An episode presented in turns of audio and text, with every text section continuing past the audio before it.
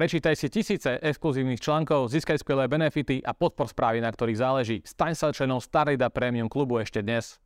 Ahojte milí diváci, vážení poslucháči, vítajte v ďalšej časti Let's Talk Business. Moje meno je Adam a ja dnes v štúdiu Stardida vítam Daniho, spoluzakladateľa Day by Me. Čau. Ahoj. My sa dnes budeme rozprávať o Day by Me, ale aj o tom, čo prichádza nové na trh, teda už to má 3 mesiace približne. E, sú to najmä teda mikroinfluencery, ale prejdeme si celý ten influencerský trh, ak to tak môžem povedať. Takže na úvod, ak e, niektorí naši diváci nepoznajú, čo je to Day by Me, povedzme si, e, čo je to Day by Me a čo robíte. Jasné, super. Už som dlho nerozprával tento príbeh, som rád, že mám túto možnosť. Vieš čo, Day sa položili základy asi pred desiatimi rokmi populárnymi facebookovými a instagramovými stránkami, ako dnes nosím, dnes jem, dnes cestujem a kopec ďalších, kde sme kumulatívne za nejakú dobu nazbierali, nazberali okolo 1 milióna sledovateľov. A samozrejme, že týchto ľudí, tieto stránky boli založené na zdieľaní lifestyleových fotiek ľudí, každý si už vie predstaviť, čo patrilo pod nosím, čo patrilo pod jem, čo patrilo pod cestujem a podobne. No a, postupne s touto komunitou, ako sme rástli, sme nechceli zostať iba na Facebooku a Instagrame, ale týchto ľudí nejak pritiahnuť k sebe pod vlastnú strechu, tak vzniklo Day by Me ako také. To bolo už pred nejakými 7 rokmi a teda je to slovenská sociálna sieť, kde ľudia priamo nahrávajú tieto fotky, my ich odtiaľ vyberáme a pridávame ich na sociálne siete, tie, ktoré som spomínal, kde máme okolo toho jedného milióna, možno trošičku viacej ľudí. No a biznis model Day by Me bol postavený na tom mediálnom priestore, ten 1 milión sledovateľov, ale zároveň značky a agentúry, s ktorými sme sa prepájali a ktorí tam propagovali svoje služby a produkty, to veľmi radi spájali s ľuďmi priamo z Day by Me. Nazvime to influencermi, malými influencermi, ktorým sme tie služby alebo produkty dávali do rúk, ktoré sa nejakým spôsobom spájali s ich životom a takýmto spôsobom sa viedli kampane. Len ten pomer toho mediálneho priestoru, využívania mediálneho priestoru a využívanie influencerov bol možno 90 ku 10 alebo 80 ku 20, keď poviem realistické minulosti. Dnes sa to absolútne otočilo. Dnes značky a agentúry idú po influenceroch, vyslovene mikroinfluenceroch a dnes to tvorí povedzme, že úplný opak, teda 80% toho, toho nášho biznisového otoču. Mm. Čiže 80% značiek a agentúr hľadá práve tých mikroinfluencerov, Presne tak. o ktorých sa aj budeme rozprávať. Áno, Vy ste vytvorili takú platformu, ktorá sa zameriava priamo na mikroinfluencerov, Presne ale tak. aby sme si to nejako zadefinovali najskôr, kto je to ten mikroinfluencer, pretože tých veľkých influencerov poznáme, dneska budeme dlho spomínať slovičko influencer a často áno, sk- áno, budeme skloňovať. Takže po, povedzme si ten príklad, že kto je ten veľký influencer a kto je mikroinfluencer, na ktorého sa aj vy zameriavate. Jasné, no veľký influencer je človek, ktorý môže mať, dajme tomu, 50 tisíc followerov až nekonečno. Vždy to treba prispôsobiť tým lokálnym geolokačným podmienkám. Sme na Slovensku, takže samozrejme sa nemôžeme baviť o influenceroch, ktorí majú desiatky miliónov sledovateľov, ale sú tu takí, ktorí rúbu tie vyššie 100 tisíce. To sú tí Ačkoví influencery. Mikroinfluencery sú ľudia do 3,5 tisíca sledovateľov. Z ohľadom na to, že žijeme na Slovensku, zväčša sú to teda ľudia od tých 2 tisíc do 3,5 tisíca sledovateľov. Čiže od 2,5 do 3 tisíc je už ten mikroinfluencer. A teda keď si povedal, že 80% agentúr značiek sa zameriava priamo na týchto mikroinfluencerov, Prečo je to tak? Pretože ja keď si tak logicky na to idem, tak keď mám 100 tisíc followerov, 200 tisíc, 300 tisíc, tak pre mňa to bude lepšie, ako keď budem mať nejakého len, ktorý má 2 alebo 3,5 tisíc. Áno, áno, áno, rozumiem. Vieš čo, u nás to vzniklo veľmi prirodzene, lebo ako som hovoril, najprv sme vo veľkom ponúkali ten náš mediálny priestor, ktorý bol bohatý a ktorý stále bohatý je, ale tie značky si uvedomili, že spájať e, tie svoje služby alebo produkty s nejakou personou a dáva naozaj jasný zmysel. A dáva o to väčší zmysel, keď tom, v tom marketingovom mixe pôjdu nejakou viac inovatívnou cestou. Nechcem tým povedať, že veľkí influenceri sú nejakým spôsobom sprofanovaní, aj keď ich sila postupne slabne. Tá ich krivka vystrelila veľmi rýchlo, istú dobu sa držala, pomaly klesa. Čo sa týka mikroinfluencerov, teda bežných ľudí, tá krivka vystreluje a hore a dovolím si povedať, že teraz stojíme na prahu nejakého nového fenoménu, nejakého nov, nového komunikačného fenoménu, lebo tak porovnajme si veľkého influencera a mikroinfluencera. Mikroinfluencer má a, rádovo 4 až 5 krát vyšší dosah v rámci svojej bubliny, v rámci engagement rateu, teda miery zapojenia sledovateľov. Mikroinfluencer hovorí, hovorí jazykom tej svojej bubliny, tých svojich ľudí a má na, na svoju komunitu tzv. word of mouth efekt, čo znamená, že nejde o nejakú reklamu tlačenú z hora, ale skôr odporúčanie tlačené z dola čo je obrovský rozdiel.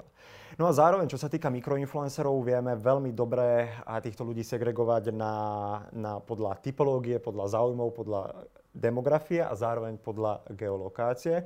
Tým pádom tej značke doručíme presne tú skupinu ľudí a tú kvantitu ľudí, ktorá môže nahradiť toho veľkého človeka a v konečnom dôsledku to v číslach môže byť zaujímavejšie, čo sa týka celkového dosahu, ale lacnejšie, čo sa týka nákladov na kampaň. Mm-hmm. No mne to príde často aj tak, že vlastne tí mikroinfluenceri ani niekedy nevedia, že sú influencermi, pretože oni si, neviem, poviem príklad, že nejaká, nejaká slečna pečie nejaké torty napríklad a teraz ona má už nejaký počet sledovateľov, ale ona sa venuje tej svojej záľube, má to ako hobby, to ano. pečenie, dáva si tie fotky na Instagram ano. a má tých 3000 followerov, ale jej zámer nie je byť influencerom, ano. aj keď vo svojej bubline asi influencerom je. Áno. Je to tak. Najlepším receptom, ako sa stať influencerom, je byť absolútne samým sebou. Nemyslieť na to, že ja si tu idem teraz budovať nejakú, nazvime to, kariéru, ale robiť to, čo ťa baví. A ty nemusíš byť ani nejak, v nejakom konkrétnom segmente. Pečenie si nazval veľmi dobre, ale potom sú, ja neviem, outdooroví ľudia, ktorí sú turisti, potom sú ľudia, ktorí sa zameriavajú, ja neviem, na auta, na akúkoľvek inú oblasť, ale potom sú aj úplne bežní ľudia, ako ty a ja, ktorí na Instagrame možno komunikujeme svoj bežný život, ale zároveň ak máme teda dostatočný počet followerov, aby sme boli aspoň mikroinfluencermi. Pred reláciou si hovoril, že ty bohužiaľ ja, nie si. Ja, ne, ale už sa budem snažiť o, te, o teraz. Odporúčam, odporúčam, tak potom sa vieš zapojiť uh, tak či tak do rôznych kampaní, ja neviem, vymyslím si do rôznych FCNG produktov, pretože aj ty využívaš produkty nejakej dennej spotreby mm. alebo denného využitia. Je to také viacej asi uveriteľné, Určite. keď mi ten produkt odporúči človek, ktorý ho aj používa, ktorý ho Aha. reálne má, pracuje s ním, ako len tak, keď poviem do kamery, že aha, tento produkt je super a používajte ho. presne tak, lebo tam vidíme presne ten rozdiel medzi reklamou, ktorá je tlačená častokrát od influencerov, ktorí sú billboardová plocha, jedna reklama za druhou, alebo niekým, kto je kvázi keby, že féro z tvojho sídliska, ku ktorému si vždy nejakým spôsobom zhliadal a on je teraz nejakým spôsobom oblečený, on niečo reprezentuje, on niečo odporúča a ty si sa vždy na ňo chcel podobať. Vedome alebo nevedome. Takže prirodzene viac inklinuješ k nemu. A keď takýchto férov je po Slovensku 100, 250, 500, tak to môže veľmi významným spôsobom zavážiť, ako keď ti niekto povie, že toto si teraz myslí, alebo toto si teraz kúp, lebo je to najlepšie. Ano. A teda, ak to správne chápem, vy týchto ferov, týchto ľudí, influencerov, mikroinfluencerov spájate vlastne do jednej platformy a že ako funguje tá spolupráca s tými značkami potom, lebo ja ako firma si asi nezaplatím len Mm, jedného takéhoto mikroinfluencera, ktorý má 3500 followerov, Áno. ale je, je ich tam asi viac. Čiže ako funguje konkrétne tá, tá že vaša platforma a spolupráca s týmito mikroinfluencermi? Áno. Tou platformou myslíš Faces by Day by Me, teda produkt Day by Me, ktorý zastrešuje mikroinfluencer marketing.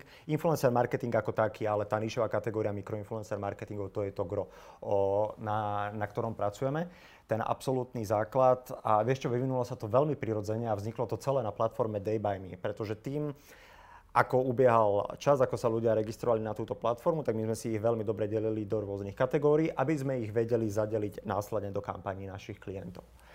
A ako čas plynul, my sme si uvedomili, že my už roky robíme kvázi veľmi dobrú influencer a mikroinfluencer robotu, ale nikdy sme sa tým nejakým spôsobom nepropagovali. Nikdy sme to nedali von, napriek tomu, že na Slovensku a Česku vzniklo influencer agentúra ako Hub po daždi. No a my sme si... Uh, čo, čo bolo t- taká iskra, bolo to, keď sme si uvedomili, že, wow, že my máme obrovské databázy tých ľudí. My ich nemusíme manuálne hľadať po Facebookoch, Instagramoch, TikTokoch. My máme zaregistrovaných u nás na platforme, zároveň máme skupinu ľudí, ktorí aj manuálne pikujú týchto ľudí, ale už iba doplňajú tú obrovskú databázu. A z tej databázy, keď príde za nami klient zo segmentu X, Y a Z, ktoré sú diametrálne odlišné, tak hneď vieme vybrať tieto skupiny ľudí, vieme ich tam veľmi rýchlo zapojiť a tým pádom, keď za nami príde e, značka alebo agentúra, že chce spustiť kampaň, častokrát aj ASAP, tak to vieme do 48 hodín od obdržania briefu celé dať do obehu. Čiže to znamená, v realite tak, že tá firma príde s nejakým briefom, vy ten brief následne rozošlete tým mikroinfluencerom, ktorí by sa mali podielať na, na tej kampani a na základe toho potom oni tvoria ten content. Len trošičku upresním. Agentúra, agentúra alebo značka príde s briefom, na ten brief postavíme nejakú kreatívu, väčšinou v spolupráci s priamo s tou značkou, lebo oni vedia a oni si to nejakým spôsobom vizualizujú, ako to má vyzerať a my do toho na základe tej našej, povedzme, 10-ročnej expertízy vieme dodať to, čo bude určite fungovať, čo budú tie efektívne body, aby to napokon dávalo zmysel Exceli. Toto spojíme a potom si povieme, OK, ideme po takejto typológii ľudí. Vymyslím si, budú to ľudia iba zo západného Slovenska, 25 až 45, so záujmom v tomto, v tomto a v tomto. V kampani má byť zúčastnených 50 mikroinfluencerov, my ich vyťahneme 80, 80 ľudí pošleme klientovi a iba pre nejaké šetrenie času, aby klient naprvu povedal, že týchto 50 bereme, bam, povedzte im brief, ideme von. Čiže ten brief a kreatíva už je hotová ešte predtým, ak sa dostane vlastne k tomu influencerovi však. A principiálne áno, samozrejme. My... Znamená to, že všetci potom tí influenceri majú rovnakú kreatívu? A veľ, veľmi podobnú. Veľmi podobnú. My im dáme voľné ruky, ale musíme im dať samozrejme nejaký rámec toho, že čo ideme robiť, čo treba odkomunikovať a ako by to malo vyzerať. Samozrejme ten, to plnenie a ten scenár je na tom človeku. Ale ako náhle by sme tam nedali hranice, by sme veľmi riskovali, že niekto veľmi moc ujde od toho, čo tým chceme dosiahnuť. Mm, jasné. Koľko máte aktuálne takýchto mikroinfluencerov na platforme? Vieš čo, sú to vyššie, vyššie 10 tisíce v našich databázach. Vyššie 10 tisíce. Mm-hmm. Takže poviem príklad, že keď som firma a chcem takýchto 50 uh, e, mikroinfluencerov vytiahnuť, uh, tak viem mať približne ten dosah okolo tých koľko, 150-200 tisíc ľudí na jednu kampaň, alebo že veľmi to záleží od toho, že koľko, ak, aký cieľ si zvolím, že ja môžem osloviť aj 200 influencerov, alebo že aj 20, že ako to presne funguje? Veľmi dobre hovoríš, závisí od toho cieľu, či ide o Evernessovú kampaň, teda dať čo najväčšej skupine ľudí možnosť vedieť, že niečo takéto vzniklo, alebo nejaký boom a vymyslím si, prišiel na trh nový alkoholický nápoj a potrebujeme v priebehu augusta spraviť absolútny boom, lebo je to super na miešanie do drinkov. Alebo performanceová kampaň, kde spolupracujeme napríklad s bankami, mikroinfluencery produkujú a mobilné internetové aplikácie, čo není teda zrovna najviac sexy produkt ale vieme vybrať skupinu ľudí, ktorá sa toho zhostí veľmi dobre a vie predať aj niečo takéto v úvodzovkách a skosnatele. Takže nevieme, vopred si nevieme povedať, že dobre, že tu máš 50 ľudí a týchto 50 ľudí spraví 200 tisícový dosah. My si musíme spoločne povedať, čo bude cieľ tej, tej kampane a na základe toho preto spolu kreujeme so značkou tú kreatívu celé to spočíva v tom. Ano.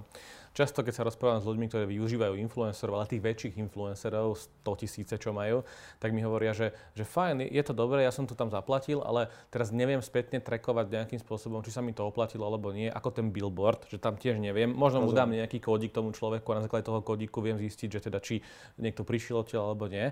Ale že ako vy dokážete m, mm, späť klientovi povedať, že tá kampaň bola úspešná, že ako vy uh, trekujete to, že, že jednoducho tá kampaň bola úspešná? Jasné. A predovšetkým sú to čísla, ktoré si sleduje sám klient. Napríklad, keď sme sa bavili o tej banke, ktorá s nami dlhodobo spolupracuje, tak vytvorila sa nejaká mesačná kampaň na akvizíciu nových klientov do mobilnej internetovej aplikácie, ponúkali sa tam nejaké výhody, ktoré sú hodné pre teda tú určitú skupinu ľudí, ktorí sme do kampane vybrali.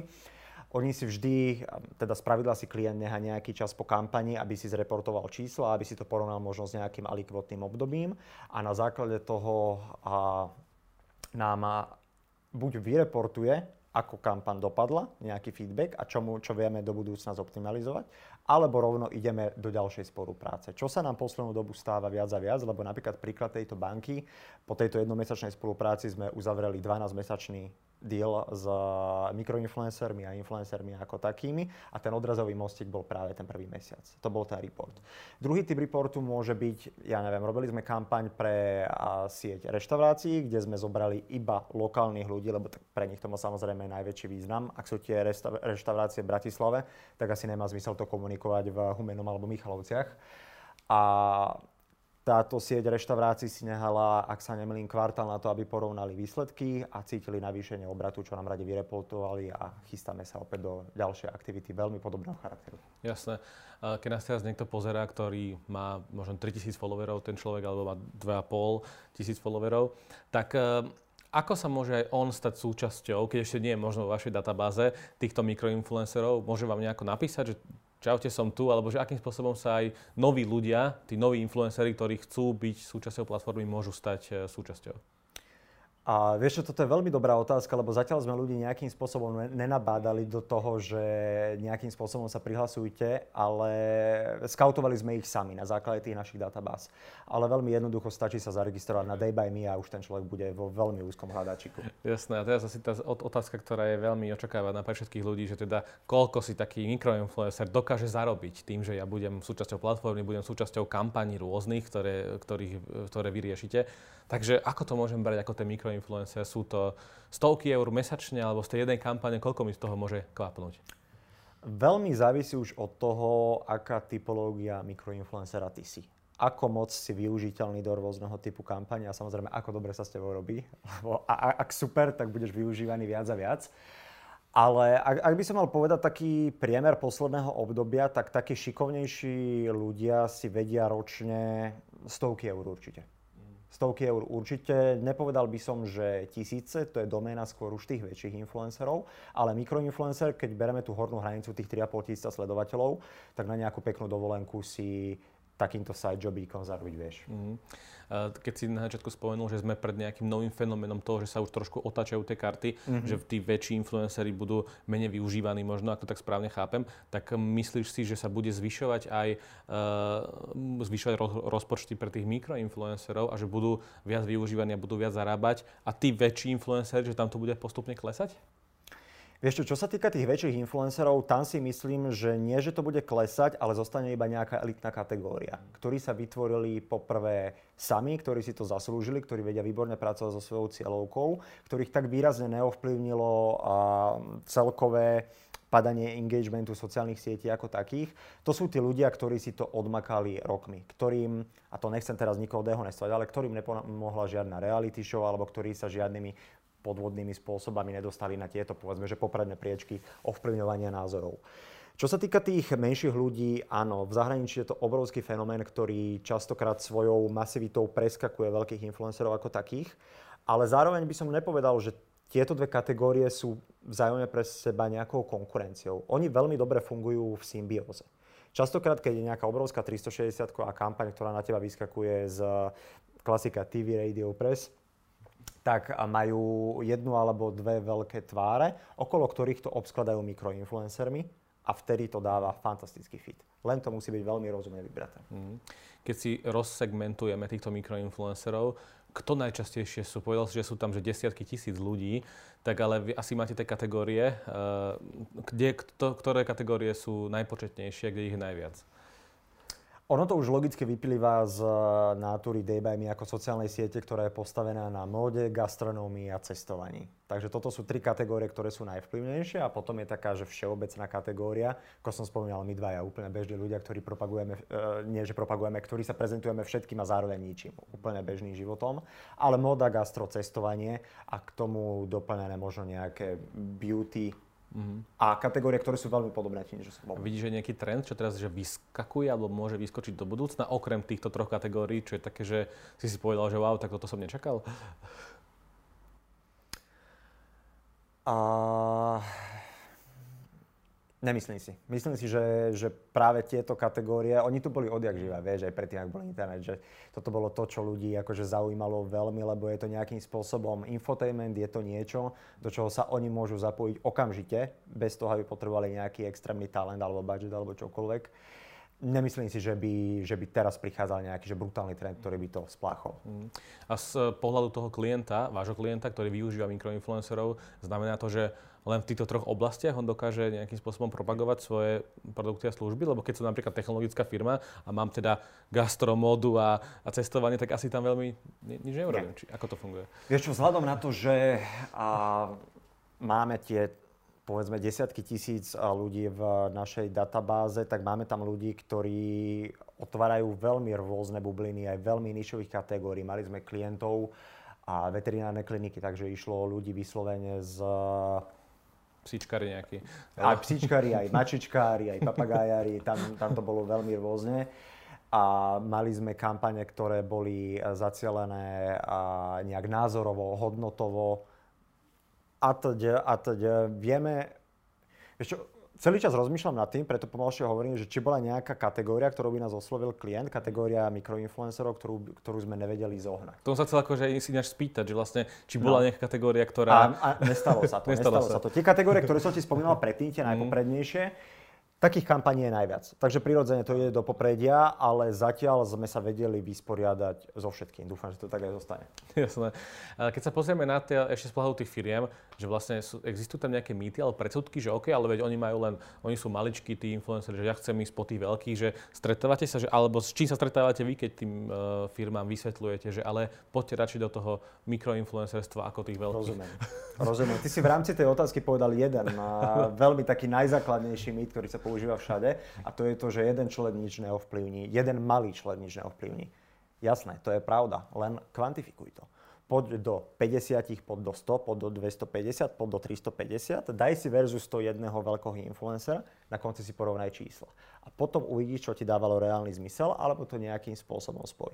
Jeden človek, samozrejme, že nepohne vecami, ale ak ich nabereme do dostatočného množstva a ak vyberieme veľmi dobrú typológiu tých ľudí, ktorí sú ako šity na tvoj produkt alebo službu, potom to dáva jednoznačný zmysel. To je prvý mýt, taký už veľmi častý. A druhý mýt je, a prečo značky a agentúry interne nerobia mikroinfluencer kampane a to je preto, že a tvrdia, že je to časovo nezvládnutelné. No. Je to časovo nezvládnutelné pre ľudí, ktorí v tom nemajú expertízu, ktorí nemajú databázy tých ľudí a ktorí nemajú interný tím, ktorý na tom pracuje. Lebo ja si tiež uvedomujem, že keby my sme to nebudovali dlhé roky, dá sa povedať, že naozaj, že 10 rokov. A teraz by nám niekto povedal, že nájde mi teda teraz 50 alebo 50 ľudí, ktorí majú mačky z Bratislavy a vedia k nám prísť na vyšetrenie a spravíme z toho kampaň tak pokým ja by som sa rozkúkal na tom Instagrame, pokým by som to dal dokopy, pokým by som z toho otočil s klientom, pokým by som vykomunikoval 50 alebo 100 ľuďom, že čo chceme a moderoval ich, tak by som sa z toho zbláznil. Ale ako náhle si v tom nájdeš systém, čo je si myslím, že naša najväčšia konkurenčná výhoda a pridaná hodnota, tak vtedy to vie nabrať naozaj že krásne kontúry z pohľadu tých mikroinfluencerov vy máte ako skúsenosť, že akí sú oni, že bažia po tých kampaniách, alebo že doprosujete sa im často, že už treba tú kampaň urobiť, spravte to prosím. Vieš čo, a tým, že absolútne gro tých ľudí, ktorých do kampane oslovíme, sú prekvapení tým, že oni sú vôbec nejakým spôsobom influenceri, tak oni sú veľmi namotivovaní a dalo by sa povedať, že aj z drvivej väčšiny absolútne disciplinovaní. Že Častokrát prichádzajú s výstupmi, ktoré nás samých ohromia, a to mňa teda po 10 rokoch pozerania na rôzne typy výstupov neohromí hoci čo, ale, ale ide to hore. A práve preto robíme jednu vec, čo, čo pokladám za veľmi dôležité aj spomenúť, je, že každého mikroinfluencera vždy vyplácame. Vždy sú honorovaní snažíme sa vyhybať bartru. Ak je barter súčasťou spolupráce, OK, nech je súčasťou spolupráce, ale vždy honorujeme, pretože tá motivácia potom exponenciálne rastie. Musíme potom nejakú zmluvu s vami asi, alebo že ako, to je klasická zmluva? No? Vytvárame, hej, klasickú mm-hmm. zmluvu. Uh, hovorili sme o tých followeroch, ale stále tak hovoríme o tom Instagrame, že to vaše gro je najmä že Instagram, alebo už máme to, teda TikTok prišiel uh, ako veľká, veľ, veľký boom. Uh, takže ako máte, mm, ako máte segmentáciu tých sociálnych sietí ako takých? Že je to len Instagram, alebo máte aj Facebook, Instagram, TikTok už dokopy, že ako to funguje? Vieš čo, tí ľudia, ktorí sú relevantní pre, pre značky a agentúry, sú stále na Instagrame. Všetci sú na Instagrame, časť z nich je na TikToku. Od Instagramu vieme, čo môžeme očakávať z pohľadu čísel a z pohľadu nejakého možno organického šírenia kontentu. Od TikToku nevieme, čo máme očakávať. Preto sa sústreďujeme dnes na Instagram, pretože vopred vieme dať nejakú garanciu a vieme mm, plus minus 10%, ako to dopadne. A TikTok máme v hľadačiku, veľmi podrobne ho sledujeme, ale zatiaľ sme tam neotvorili nejaké väčšie aktivity, pretože TikTok, ako sa hovorí, si musí ešte tak trošku sadnúť. Čakáme ešte, čo, čo sa s tým stane všetkým. Či tak. vôbec nebude regulovaný ešte u nás alebo v Spojených štátoch. To je ďalšia vec. Takže to ešte bude zaujímavé. No ty si videl určite veľmi veľa výstupov, veľmi veľa kontentu na sociálnych sieťach z pohľadu toho, čo robia títo mikroinfluencery. Vieš už povedať, že čo funguje, aký je nejaký recept eh, byť úspešný na tých sociálnych sieťach, keď teda ja mám stále, stále tých 800 sledovateľov a teda chcem, aby som bol trošku lepší, že čo by som mal robiť teda, alebo vieš mi dať nejaký recept, aký content robiť a povedal si, že ľudia by mali byť autentickí. Takže ale keď idem už robiť content a chcem sa sústredovať na to, aby som bol, aby som dennodenne niečo pridával, tak to je dosť ťažké byť autentický každý deň, ale ten algoritmus chce papať a chce, aby jednoducho tam ten obsah bol. Takže ako to robia tí, aj možno veľkí influenceri, malí influenceri, ty si ich videl veľa, čo robia iné ako tí ostatní? Vieš čo, tí veľkí influenceri to majú ako full-time joby, takže to sa nedá porovnávať s tými malými ľuďmi, pretože oni sa za nejaké roky nastavili na to, že toto je ich práca, oni sú tvárou, oni sú značkou same, samým sebe a oni na tom veľmi až eh, povedal by som, že na vedeckej úrovni pracujú, lebo presne vedia, že čo, kedy, ako. To je úplne iná liga. O tom si myslím, že bolo už aj veľmi veľa povedané. Čo sa týka tých mikroinfluencerov, tam spočíva čaro v tom, že oni nevedia o tom, že sú influenceri, aj keď malého druhu. A poviem teraz strašne klíše vec, ale o to pravdivejšiu. Tí ľudia, pokým sú sami sebou, tak rastú tak majú vplyv, ľudia ich sledujú, pretože ľudia ich sledujú práve preto, že sú sami sebou, preto majú tak vysoký engagement rate a preto sú tak obľúbení. Ako náhle by do hlavy dostali to, že teraz idem za každú cenu aj hociakým umelým spôsobom sa dostávať na vysoké čísla, tak potom ten človek môže mať aj, ja neviem, 20 tisíc sledovateľov a bude slabší, ako keď mal 3,5 tisíca a keď bol autentický. To je to proste, tí ľudia ťa začali sledovať pre volačo a preto, čo si robil doteraz. Tak to robaj naďalej. A je úplne jedno, z akého segmentu si, či si úplne všeobecný, či pečeš, či sa zaujímaš o auta, alebo ťa zaujímajú psi a mačky. No, no. no to aj mne chodí často do inboxu také, že, že zaplatte si, neviem, napríklad, že tisíc eur a budeme vás dávať do takých, že a máme podpisy s veľkými influencermi a oni vás potom odporúčia v rámci, vás označia v rámci svojich kampaní. Cesta tak, pekla, že, že jednoducho tí ľudia potom prídu a odídu, pretože nemajú dôvod tam byť. Je, je, to, je to absolútne umelé a to opäť dokazuje to, že to, aké máš číslo sledovateľov, neznamená, aký ty máš výtlak. A samozrejme aj v rámci tých mikroinfluencerov, keď ty, ty máš 3,5 tisíca sledovateľov, človek vedľa teba má 3,5 tisíca sledovateľov, tak to není rovnakých 3,5 tisíca sledovateľov. My to vždy preženieme ešte cez nejaký dodatočný software, aby sme zistili, že aká je miera zapojenia tých sledovateľov a takto oddelujeme tých, ktorí sú naozaj tí silní, s ktorými sa dá rátať a tí, ktorí sa k tým číslam dostali nejak umelo, možno takým spôsobom, ako ty si povedal, a tým pádom sú absolútne nevyužiteľní. To je teraz ten engagement rate, o ktorom hovoríme. Áno. E, ja si to viem cez rôzne free programy aj vypočítať, že si tam dám svoj, svoj e, profil a viem mi to vypočítať. Aký je taký ideálny ten engagement rate? Je tam nejaké číslo, ale teda čo je taký, taký ideál? Vieš čo, asi najviac, kam sa môžeš dostať, je nejakých 7-8%. Plus mínus. Mikroinfluencery sa hýbu okolo tých 5, veľkí influencery okolo 1%. Čo teda znamená, že tí mikroinfluencery sú 5 krát silnejší pomerovo ako veľkí influenceri a keď ich teda zoberieš dostatočnú kvantitu do kampane, tak vedia toho veľkého človeka veľmi rýchlo a ľahko presvedčiť. Mm-hmm. Ty si povedal, že vlastne tí veľkí influenceri, že je cesta do, je cesta do pekla vlastne umelo nejakým spôsobom navyšovať tých, eh, tých followerov, ale keď sa na to pozriem z toho praktického hľadiska, že ja keby som teraz chcel a zaplatím si teraz niekoľko tisíc eur cez rôzne agentúry a tak a dosiahnem, sa, dosiahnem úroveň 100 tisíc followerov, a potom začnem, začnem oslovať firmy, že aha, som tu, robím content a mám toľko to, a toľko to followerov, tak mne to prichádza, vychádza tak, že by som dokázal na tom aj reálne zarábať. Že vlastne viem si takto postaviť aj vlastný biznis model na tom, hoci to budú ľudia a followery, ktorí, ktorí jednoducho nebudú mať so mnou nič, nič spoločné a vôbec žiadny záujem.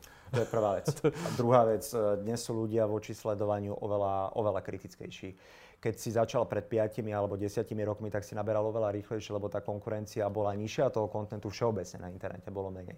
Teraz si z každej strany zaplňaný naozaj že fantastickým kontentom je veľmi ťažké byť absolútne jedinečným niečom. Takže vytvoriť si dráhu len tak, že ja teraz na zelenej lúke som sa rozhodol, že budem veľký,